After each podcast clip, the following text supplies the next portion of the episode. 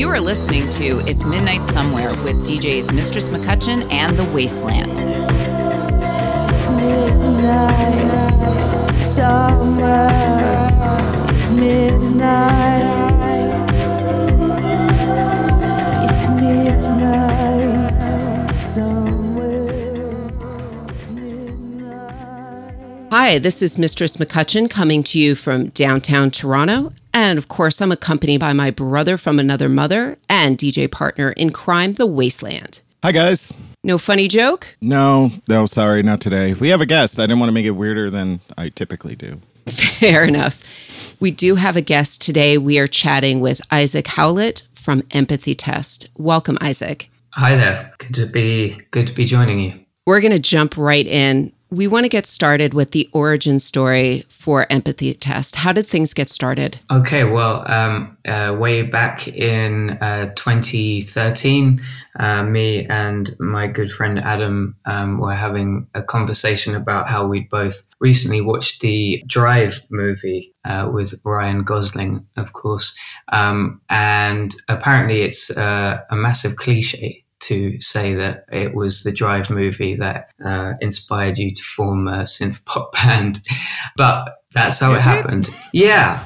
I, Well, didn't, I, I didn't know that. yeah, it's it's it's become a massive cliche, um, and yeah, you know, like people. The, I guess I guess the gatekeepers of uh, of synth music uh, frown upon it. So um, uh, I would I did sort of tell myself I wasn't going to um, to say that anymore, but I mean it's a bit difficult when it's the truth, you know. I yeah we I mean we were making uh, music together before uh, on and off, like um, mostly with guitars, and I was an acoustic um, singer songwriter, and Adam was uh, a um, underground dance music producer. Um, and so, as you can imagine, despite being good friends, it was quite difficult to um, put, you know, find a, a style of music that would work for both of us. And um, and really, it was when we uh, tried synthesizers uh, that uh, suddenly things clicked and um, somehow my songs and adam's uh, style of music um, started working together.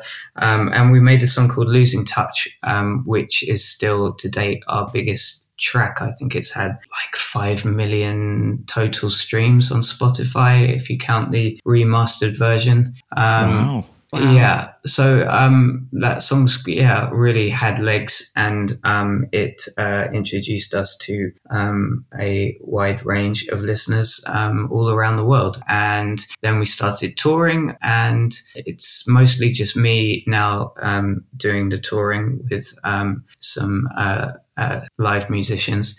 Um, and uh, every now and again, Adam uh, pops up and uh, produces some music with me. So yeah, that's the origin of Empathy Test. Wow. I got to say, I love that movie, though, too. Drive, Drive is a great film.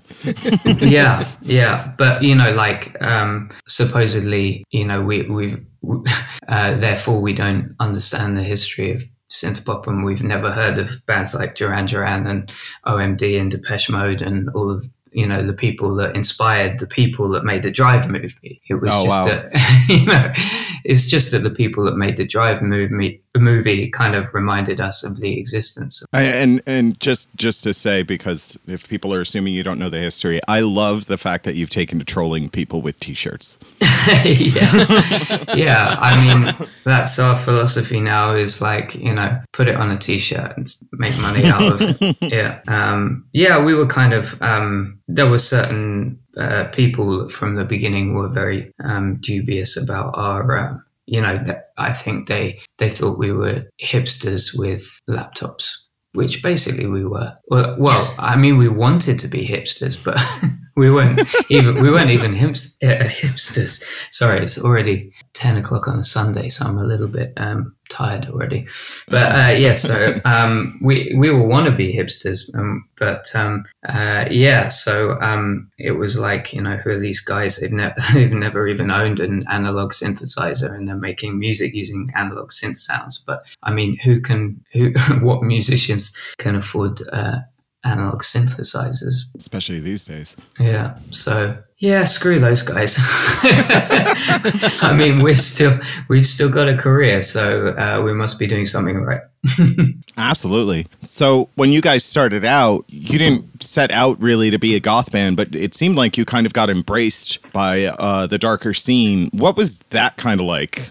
Was it Um, a surprise well, or? kind of weird? Yeah, yeah. I mean, um, it was really Germany um, that um, first kind of discovered us and um, got into us. Um, uh, a guy called Rosie um, at um, a club in Dresden. Um, Basically, came across us and uh, was going to come to our first show that we did in London. Um, and he actually missed his flight, but luckily, uh, his friend who he uh, told should also come, uh, who was Thomas, who's one of the co-founders of um, uh, Wave Gotik Treffen, which is one of the biggest um, goth festivals, uh, certainly in Europe, maybe maybe the world. Mhm. Um, uh, he, uh, he came to the show, and um, we were playing in the Sebright Arms in London. Uh, it was our first ever show, and we all, almost sold it out, which was a big surprise. Um, Hmm. I mean, that was only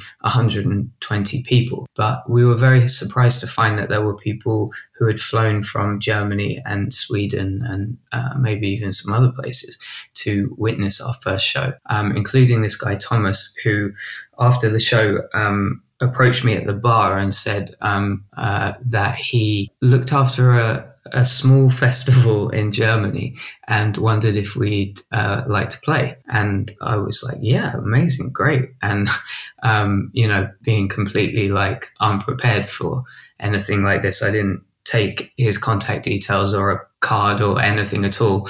Um, and it wasn't until later when I mentioned it to uh, the, the record label from New York who released our second EP, uh, Stars and Letters Records. Um, and he was like, Are you serious? Wave Gotik Treffen? And I was like, Yeah, I think so. And he was like, That's like the biggest goth festival in the world, dude. it wasn't a very good American accent, I realized.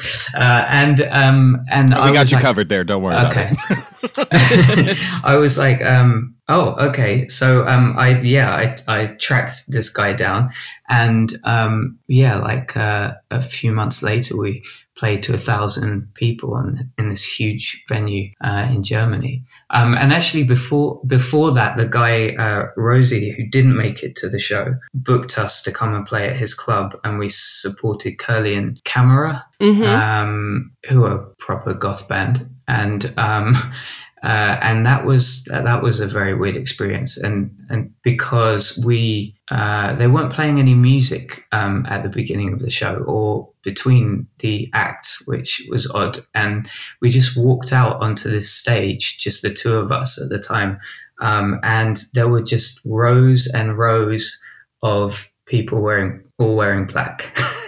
and completely silent. And uh, none of them knew who we were.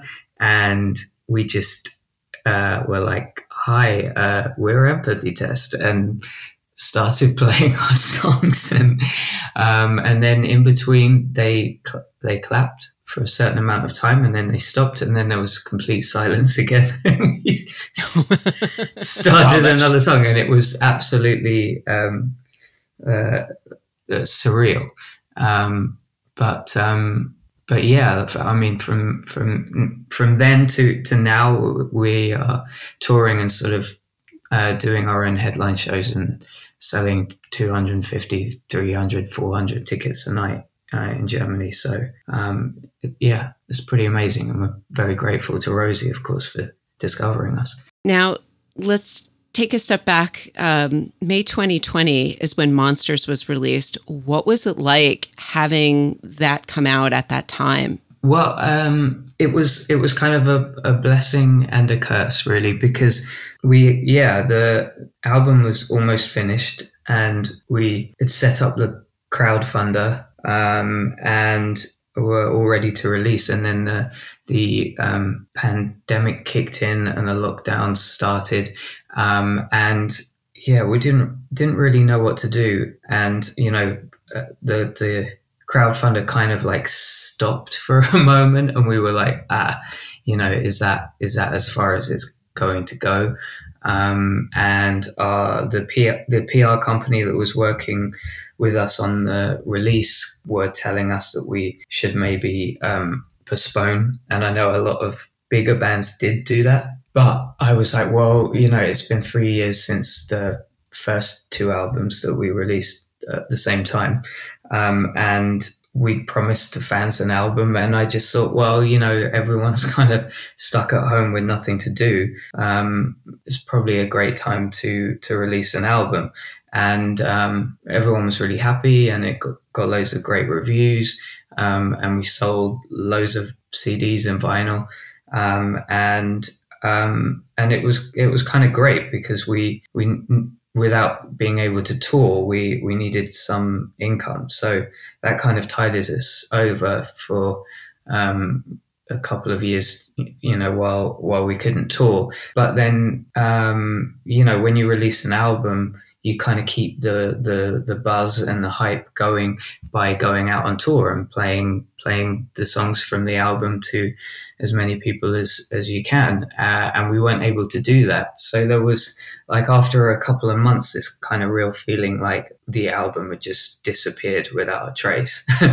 Mm. um, which was kind of scary um, and a bit depressing. But I mean, the, the shows that we've been doing recently have basically been the delayed Monsters tour. Um, and um, it's been really great finally getting to play them to people and kind of feels like you know those songs although they're already nearly three years old are, uh, um, are still quite fresh and um, and you know still have a lot of a lot more to give. So um, it's worked out okay. Is it strange touring for an album that's that old? Uh, you know, this far out? No, I mean, I, I think I'm I'm sure most people can probably uh, probably feel the same way that the the last two years kind of you know felt like a really long time, but also a really short time as well. Like you know, like they didn't really happen. yeah. So um, and I mean, I was really worried about our career because we you know i think 2017 18 and 19 we were really on this very steep trajectory and um, you know we were touring so much and um, we supported a load of um, bigger bands like Covenant, VNV Nation, Mesh, Aesthetic Perfection.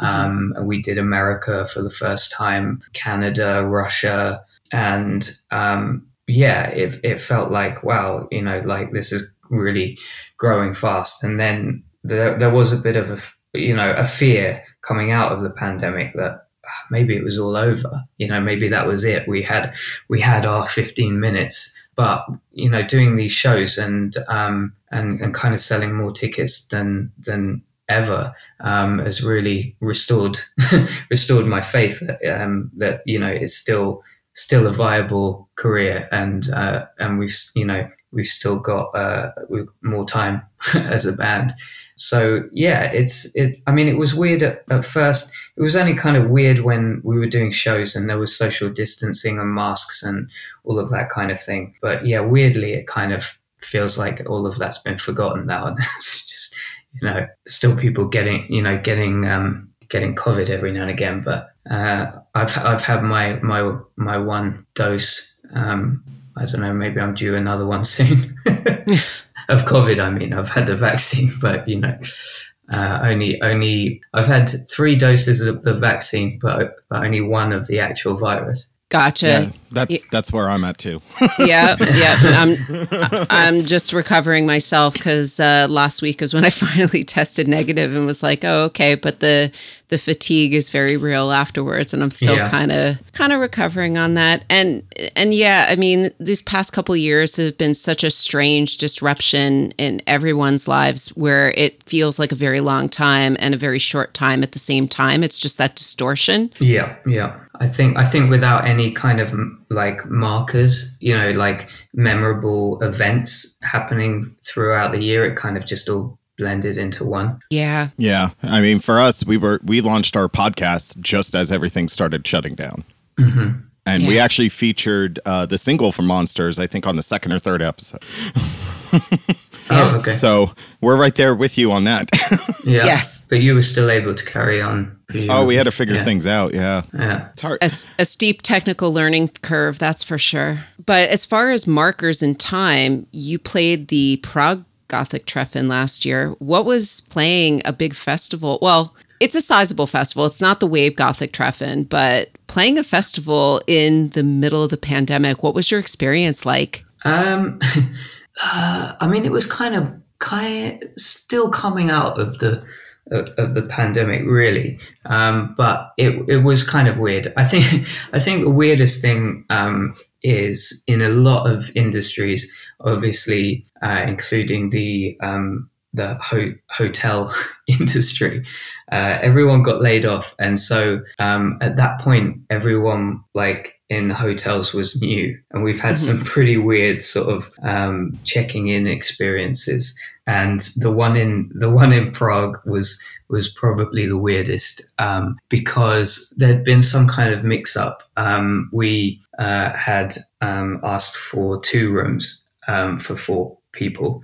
Um, and somehow, um, instead of two rooms being booked in my name, there were two rooms booked in the name of another band. Hang on, now the names just com- hang on. Edwin. How could I forget? Yeah, there were two names. There were two rooms booked in the name Edwin. Um, and I don't know whether you guys are familiar with the band Bragolin. Yeah. Yeah. Um, great band, very nice people, both called Edwin. uh, uh, what the current the current lineup anyway, which I didn't know at the time. Um, and yeah, this this um, very nice but very confused um, Czech lady was um, who uh, you know there was a sign on the desk saying trainee. um, was um, you know very confused about the situation, and um, there was a slight kind of language barrier. Um, and we were talking for a good 20 minutes or something, trying to explain that we should have two rooms. And she was asking if any of us were called Edwin, and I was telling her over and over again, no one, no one in our band is called Edwin. And she's like, "What's your name?" And then she's asking like Oliver, a keyboard player, what, what his name is. And then, um, and we were like, you know, we're we're sharing a, um, a room, but there are uh, two more guys coming, and they need a room too. Um, and she's like, and either of them called Edwin? No, no, you know, it was just like going round and round in circles for ages. And eventually, um, I called the the organizer of the festival and I said, um, you know, we've got a bit of a problem here. Uh, there there aren't two two rooms for us, but there's two rooms for someone called Edwin, and uh, and he was like, oh. You, know, like take take one of those rooms, and I'm like, okay, but you're to have to tell this lady. So I, I hand the phone to her, and you know, they have a conversation, and um, she's like, oh yeah, okay, it's all it's all fine. Um, and then she gives us the two keys, and we go upstairs. Finally, after like half an hour or something of talking at the desk, we go upstairs and we open the door of the first room, and there is someone's clothes and shoes in the room. Oh no. But luckily, no one in the room. So we just walk back out again. Great. We walk to the other room. Luckily, that one's empty. Um, and uh, uh, we go leave this stuff in there, go back downstairs, and say, you know, there's there's someone in the room. She's like, no, no, this is impossible. How can this be? And I'm like, I don't know. Maybe it's Edwin. and uh, and she's like, oh well, you know, I'm very sorry, very sorry. And eventually, she gives us an uh, an another key, um, and uh, we you know we go to the festival um, to check out the bands the night before, and then the next day we we meet Bragolin, and uh, you know I'm like, oh, you know. Nice to meet you. What's your name? And one of them says um, Edwin, and I'm like, "Oh, you're Edwin." uh, and uh, I'm like, I think I, you know, I, I saw your shoes yesterday. Uh, and then I turn to the other guy and I'm like, oh, oh, what's your name? And he's like, you're not going to believe it. I'm like, what? And he's like, I'm called Edwin too. and I'm like, wow, okay, so both Edwins had a room booked for them. they just they shared and and then oh yeah, anyway. Long story, but it took a lot longer in real life. but that was that that's been the kind of surreal like situations that have occurred since the pandemic where you just have all of these people who have like new in their jobs and have no idea what's going on um, uh, I mean, luckily we've been really, really lucky with flights and stuff. Um, Mhm. I know there's been like there's been complete chaos. I don't know about in America, but the uh, and Canada, but there has been um, complete uh, chaos in Europe because they don't have enough baggage handlers anymore. So like we've had lots of late flights, but none got cancelled. Luckily. Yeah, Oh, no, here it's, there's chaos because they don't have a lot of anybody. it Doesn't matter what position. Yeah. Apparently, I was reading about this the other day. They don't even have enough pilots anymore. Right. Yeah. I think we played in 2017 or 18. But Mm. yeah, I saw. Yeah, I saw some. Um, yeah. Uh, some people have all the bad luck. I see. I seem to be quite lucky. Touch wood. Well, I hope that I hope that keeps up for you when you hit the Yeah. U.S. yeah. Well, if we do hit the US, it's still in doubt. I mean, not Oh. in doubt, but um, our petition got approved. But obviously, that's only the first stage, and we now have to book um, our interviews. Um, and there is a long waiting list. So it's like, can we get an interview in time? So it's it's really horrible, and and that's why it's it's. I've I've seen other artists doing it as well. I think maybe it was Zola Jesus or something on Twitter. Someone was saying like, you know, they felt really weird like pushing their American dates because they still had no idea whether it was going to happen. Um, Right. I think I think literally everyone is trying to go on tour at once in the autumn or the fall. Um, From a and- ticket buying standpoint, it sure feels like it. yeah. Yes. Yeah Oh yeah. yeah. Well, I mean, this is there's me and uh, Daniel Graves from Aesthetic Perfection, who's obviously also going on tour, and our tour two tours overlap. Um, have been talking about just how many people are announcing tours, and um, like, yeah, are we going to sell any tickets because of the, the huge amount of competition? I mean, we've already we've already um, combined two nights uh, on our tour, we ended up in the same city on the same night um, as other shows. Um, we are combining with um, Kælan Mikla and Kanga in Phoenix, and we are combining with Minuit Machine and uh, Crew Lies. I- Mhm. I- I- I- do you guys know how to pronounce Yeah, that? you said it right. Crew I Lies. think it's Crew Lies as well. Yeah. Great. Because I did an interview a few days ago and we had to, I had exactly the same issue. But, but the other person, the person interviewing me didn't know either. So we spent a while discussing all the different options. But uh, yeah, I, I mean, I, I love their music, um, but I've, I've not sure I've ever heard anyone say it. So Crew Lies, yes, in uh, Atlanta. Um, we, so, I mean, that's awesome because, you know, we, like that's going to be four great bands because we're bringing Night with us. It's going to be four great bands in one night. Um, in fact, in Atlanta, there's there's more. So it's like a one turned into a kind of one day festival. Um, Hmm. I'm, not, I'm not sure whether we're all, we're all doing like 20 minutes or something, but um, yeah, I mean, it's it's just that crazy situation where it's like, well, either we don't do a show in that city because th- our routing dictates that that's where we need to be, or uh, we go reach out to the other booking agent and see whether they, they want to join forces. And luckily, they did. Well, that and you're going to be at Cold Waves in Chicago on September 22nd. Did uh, did other dates get planned around Cold Waves? Yeah, um, I think it's the twenty third. Actually, I think we're on the Saturday. Okay. Could be Okay. wrong. I, I, I hope I'm right because that's what I've been writing everywhere.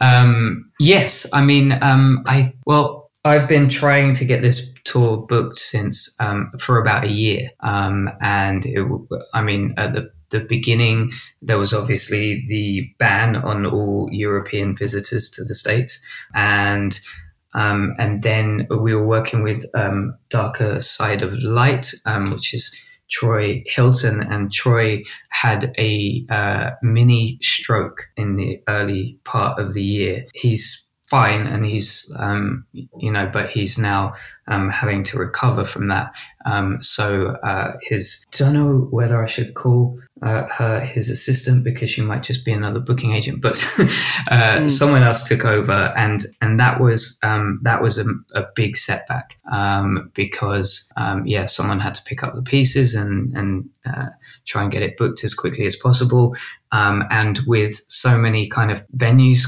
having disappeared, uh, promoters disappeared, people not responding to emails for a long time. It's taken like, I mean, we still haven't got, there's a couple more, maybe three dates that's still not even announced yet. And we're a month away from the beginning of the tour. There's also ticket links that haven't appeared yet. So um, it's all been um, uh, hard work and taken a lot longer than I think it probably would have two, three years ago. Um, so I've um, so uh, yes, completely lost track of what it was you asked me. Yeah, um, it, it, it was kind of the situation where we wanted to do the tour around this time. I really wanted to play at Cold Waves.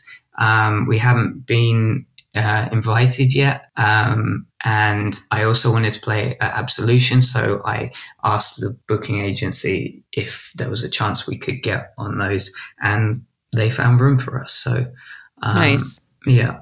Um, so then we, um, well, I think Cold Waves was always the beginning of the tour. So we were working from then. We had to move things around a bit I thi- um, because of, of then booking Absolution. I think maybe we had to go the other way around America um, after that, which, you know, then involved a lot of shuffling around. But um, yeah, really happy to be playing both of those.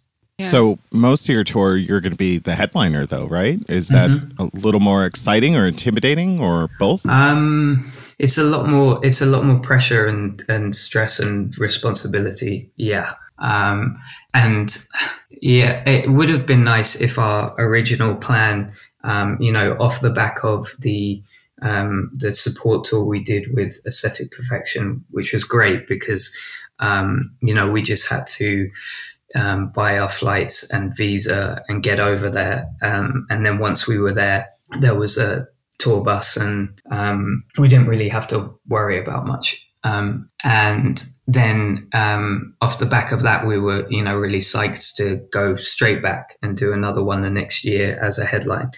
Um, and then, of course, it couldn't happen. And so trying to do it now where I mean the where the market's so saturated and people have bought so many tickets. Also, no one's got any money, um, and the price of petrol slash gas has gone through the roof. Um, you know, suddenly all of these costs are on us, and um, yeah, it's pretty scary. so, yeah, if anyone's listening and they haven't bought a ticket yet and they're thinking about it, just do us a favor and go and buy a ticket now. I, I would love to, but you, you guys forgot about Canada. I know. Yeah, wh- I know. what's up with I- that? I, knew. Uh, I, do you know? I didn't. E- I didn't even really like check where you guys were based. and then you, We're in Toronto. yeah, and you said Toronto at the beginning, and I was like, oh shit.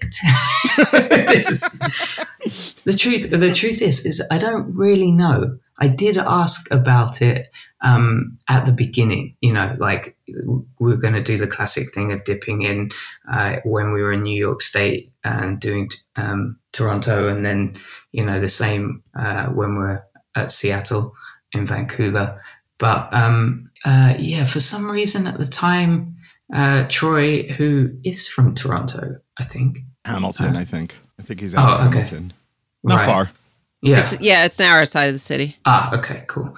Um, yeah, general area then. Um, Yeah. yeah. I, I- he was for some reason um, at the beginning, um, sort of saying, you know, we'll have to see about Canada, and then uh, the person who took over said they didn't have any contacts, um, and um, yeah, I mean, maybe there's still a chance we can contact some people and you know, because it, it's very difficult to tour Canada on its own. Like that's really Yes. the only only Oh, way yeah. to do it is to kind of dip in and out. You can't be like, oh, we're going on a Canadian tour and we're just going to travel thousands of miles between each show. Oh, Uh, absolutely. Because yeah. you you could Mhm. fit all of Europe inside of just the province of Ontario. yeah. So yeah, it's a huge country, and most of us live in the southern part of it. But the tip is, you could actually from Chicago do Toronto before you go to Chicago because Toronto is only an hour flight away from Chicago.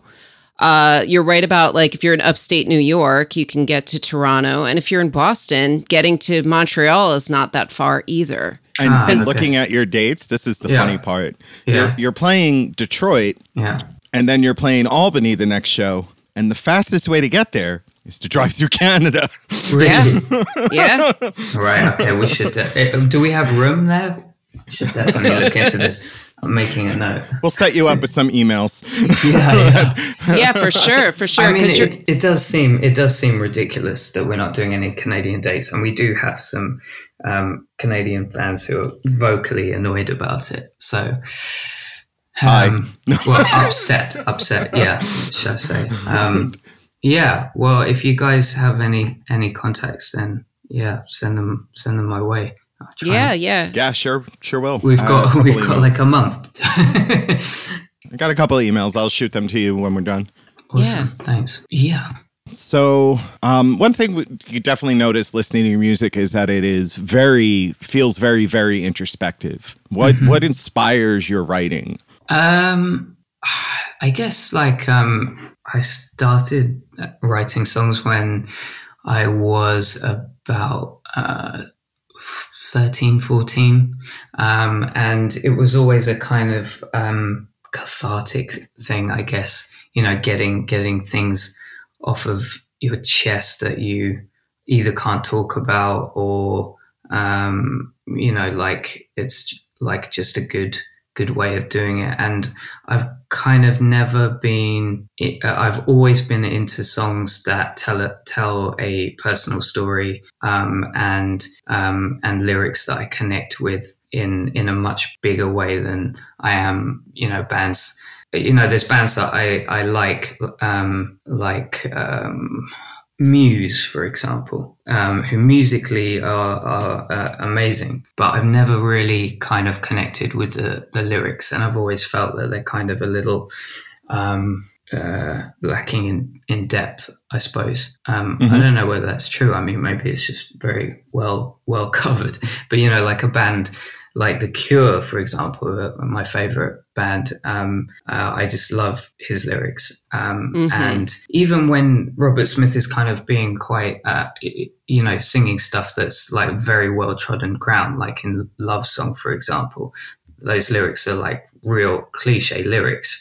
But then there's something about his his voice and his delivery that make you feel like he really means those lyrics. So um, uh, so I yeah, I mean it's it's obviously relationships, failed relationships, particularly uh, Mhm. a, a big inspiration. Um, and uh, I mean, most of the sort of early empathy test songs are all kind of mostly relationship based. Some of them, like sometimes they, uh, I kind of use um, a, a relationship um, as um, I make it sound like it's about uh, a relationship, but it's actually about something else hidden beneath. um, And I, I mean, and I think more recently, um, uh, I um, I've started writing a lot of songs about the uh, the kind of experience of lockdown, but hopefully not in a sort of cliche like um, you know animal in a cage type thing, but just the the kind of psychological um, pressures of um, surviving a lockdown. Um, but um, yeah, it takes me a while to kind of process things. So I kind of write about things with hindsight. Um, and so I didn't really write anything for the whole time during lockdown because it was so kind of uninspiring and um, uh, and boring, really. um, but um, uh, the sort of beginning of this year, I finally had kind of like, um, I guess when I started getting out touring again, and had the desire to actually write new material. Um, but then I was writing about, you know, how I felt in the years before. Yeah, and that's Cool. funny because there were definitely two camps of people during lockdown those who were bored and those who were just really busy, uh, folks who were working from home and just never really stopped working. Yeah, yeah, yeah. I mean, for me, everything stopped completely, um, and obviously at the beginning, I had, you know, it was there was this feeling like of sort of complete freedom. Ironically, you know, like Mhm. there's no pressures now. Um, I can just do whatever. And obviously, the plan was like to write another album. Okay, well, we can't tour this one, so let's write another one. And I just couldn't do it. I, I Right. achieved absolutely nothing.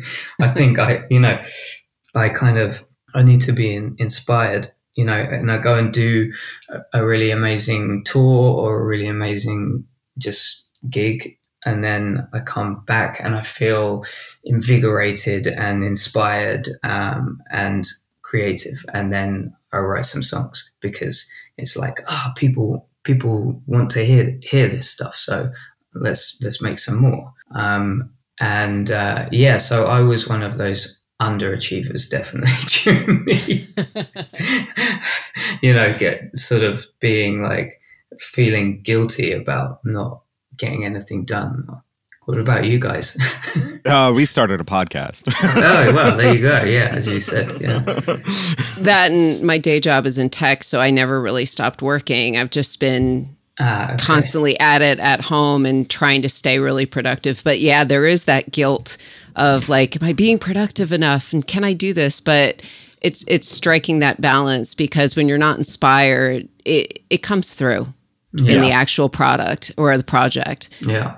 yeah, I, I I I work frontline. Uh, you know, I was an essential worker, so Ah, uh, okay. I I I got like a month off, and that was it. And so Yeah, it's a big challenge to just try to keep going. But I mean, there was a lot of content out there to consume. Yes. Yeah. So that kind of helped things along, but trying to produce content, you, you just have to strike the right moment when you're really feeling it. Otherwise, it's it it's just it seems forced, it feels uninspired, it falls flat. Yeah, definitely. Um, yeah, but I, I've I've kind of since then managed to write an album worth uh, albums worth of material. The only problem is that um, that Adam, the producer member, um, is busy with other things, and we could really do with uh, releasing some uh, new material to bring some money in, but um, he is not financially reliant on it like I am.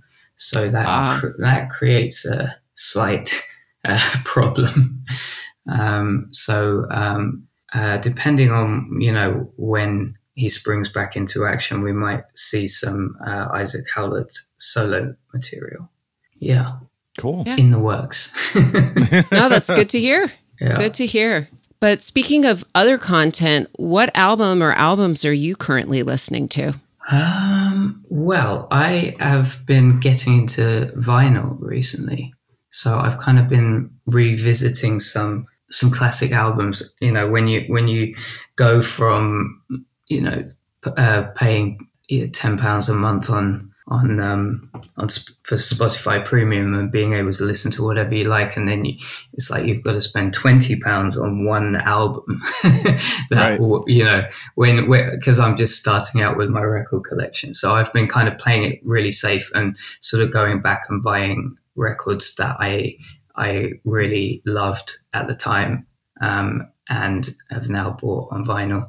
So well, I, I got the, the Church's first album. Um, Ooh. yeah, I kind of I really loved that first album, um, but they kind of lost me as they went on. I feel I kind of feel they got more and more poppy, um, and they were always poppy, uh, you know. And I love a, a, a good catchy chorus and hooks and whatever.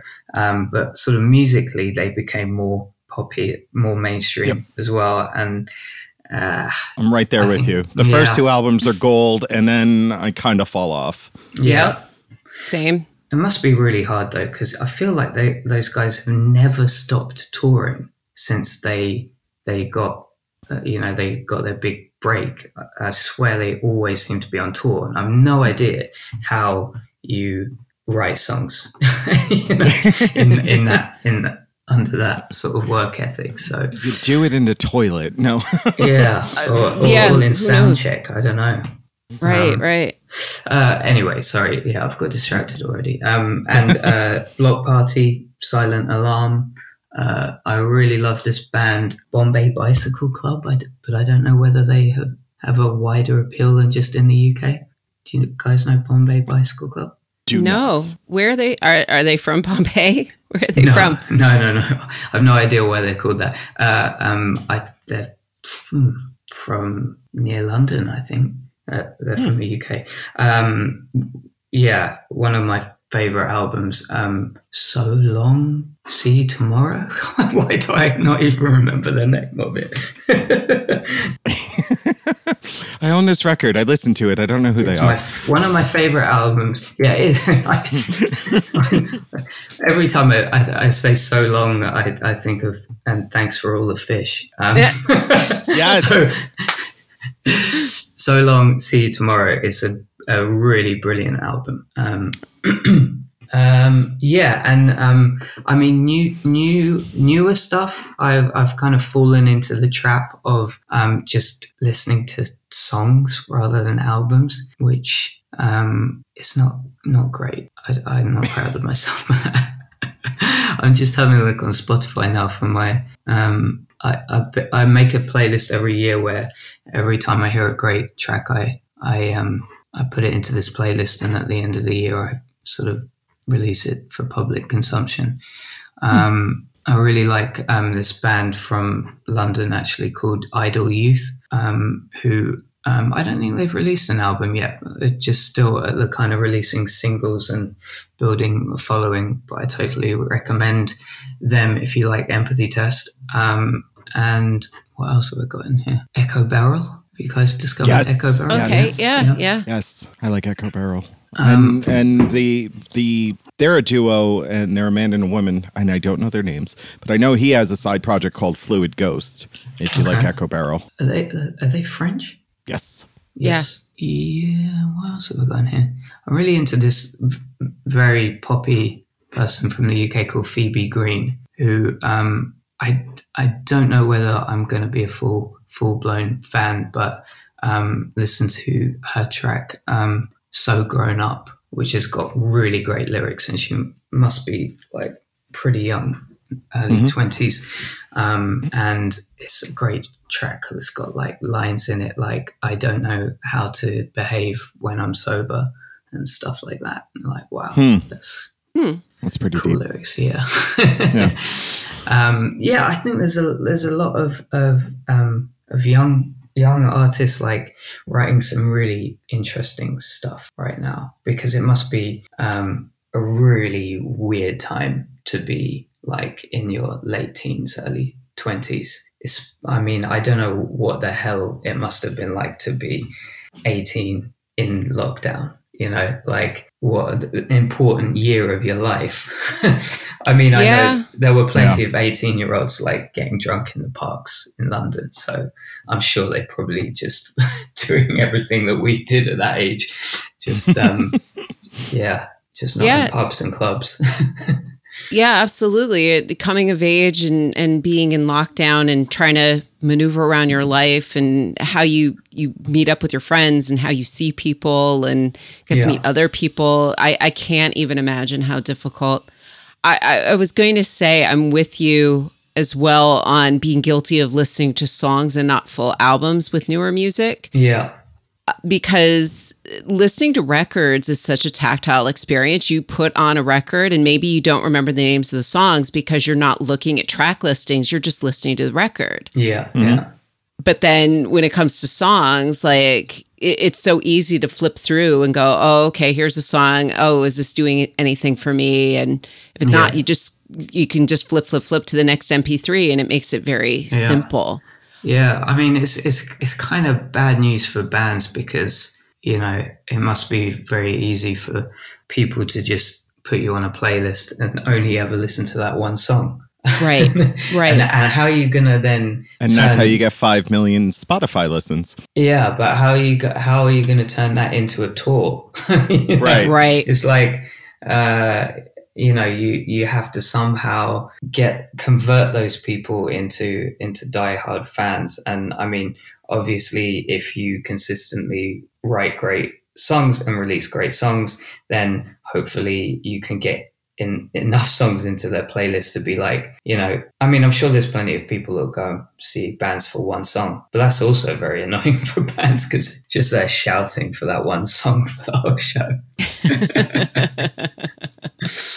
which even happens to us. So you know, luckily with us, like that we have a few, you know, although losing touch is you know way way bigger than than any of the other songs, we do have plenty of others that are people's favorite song that they shout out. So you know, there's at least demons. People shout for as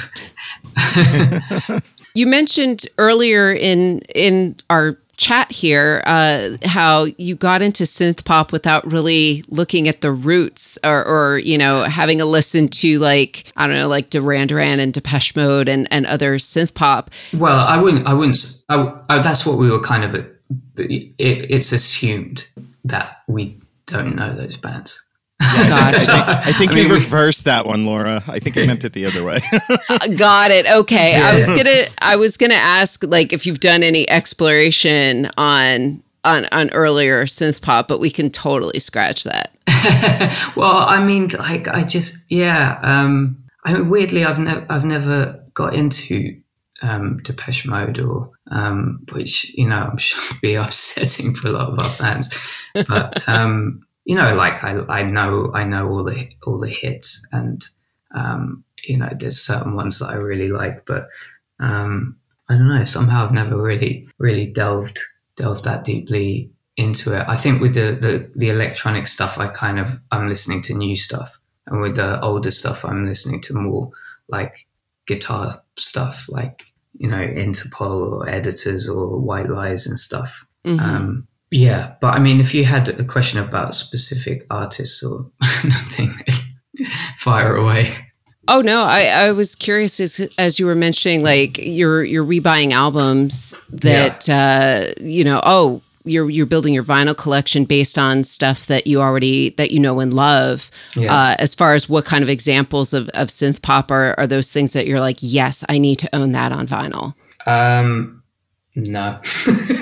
Fair? No, no. Okay. I mean, I want, I want to. Uh, I, I'm, I'm, I'm keen to. I own a lot of Cure records because my, um, my stepdad, uh, basically sold his record collection because he wasn't listening to it anymore and it was just getting damp and dusty, um, and he needed the space, so he he sold a lot, but he kept the Cure records for me. So for quite a long time, I only had Cure records in my collection.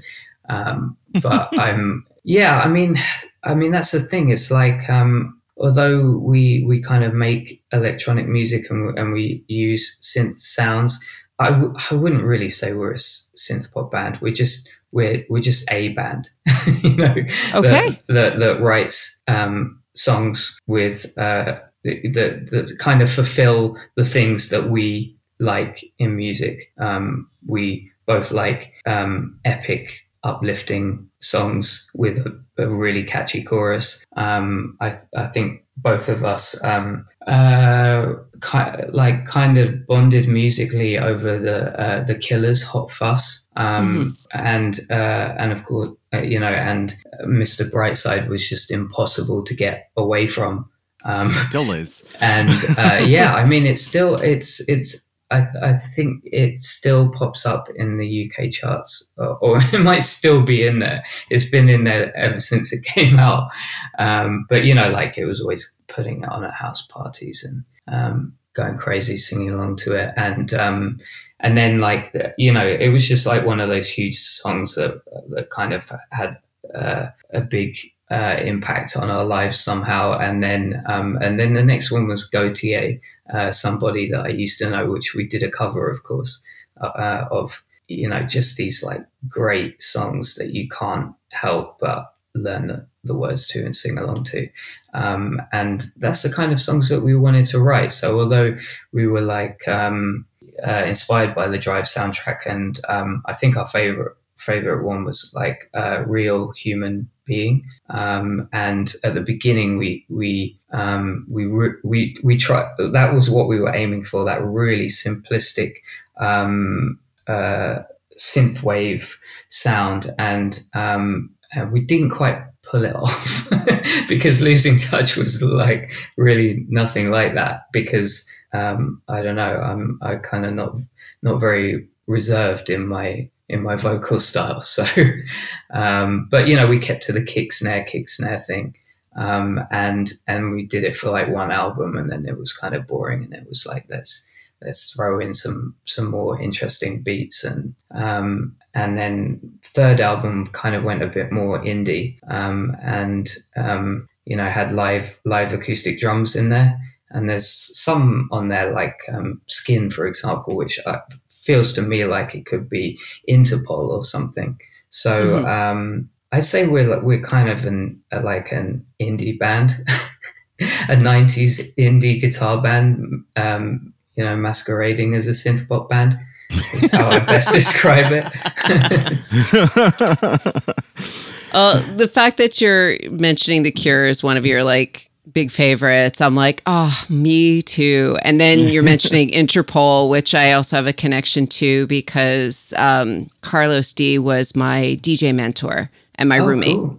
Oh wow, that's amazing. so it's I, and I remember when they were just starting off and and going, "Oh, come see our band at this little like dive bar in the Lower East Side of New York." Yeah. And we were like, "Oh, okay, you guys want to be Joy Division?" They're like, "Yeah, but we're like modern Joy Division." And then they went off and became famous, so.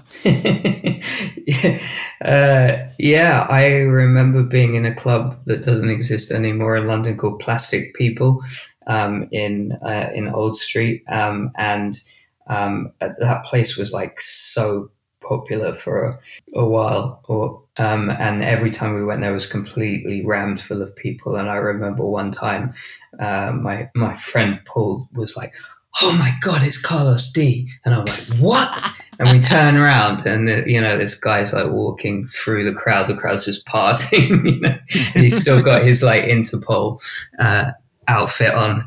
And um, it was just like wow like you know a a god is walking among us.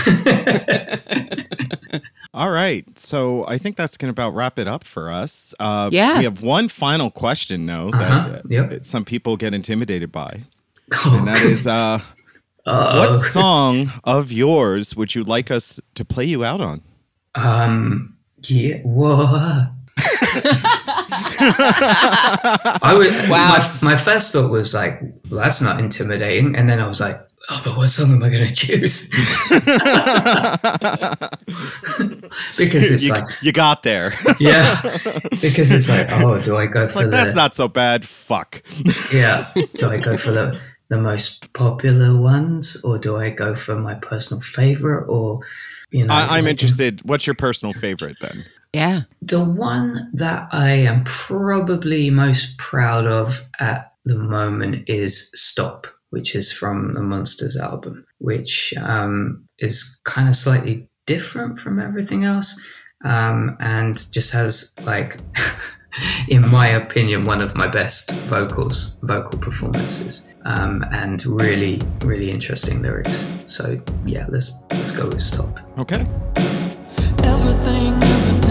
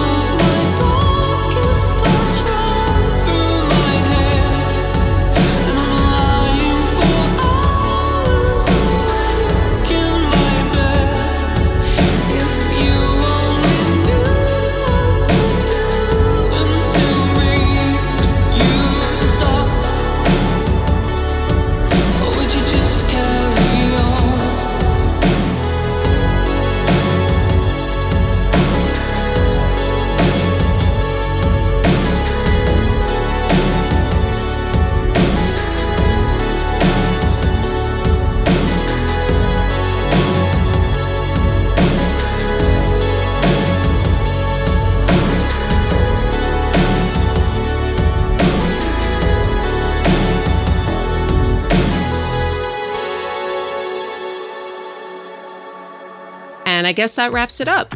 So, of course, we hope that you all uh, enjoyed our little chat with Isaac and give us a like, a follow, a subscribe, share it to your friends, your neighbors, you know, uh, assault people and make them hit play on our podcast. We'd appreciate it. I will not cover your legal fees. Um, you could always hit us up at It's Midnight Somewhere Podcast at gmail.com or find us on Facebook at It's Midnight Somewhere Podcast. We'd, of course, like to thank Mr. Justin Minister for all of his lovely editing work. We would also like to thank Robin Bright for our lovely theme music and Miss Marion Green for, again, our very lovely logo and artwork. It's also lovely. It's all lovely. Everything's lovely. Everything is lovely. no, um, you can, of course, find us every Friday night at 10 p.m. One of us or both of us will be on our Twitch stream at twitch.tv slash prophecy underscore online. And I think that's it. Did I forget anything? No, that's everything. Until next time. Bye. It's midnight somewhere. It's midnight.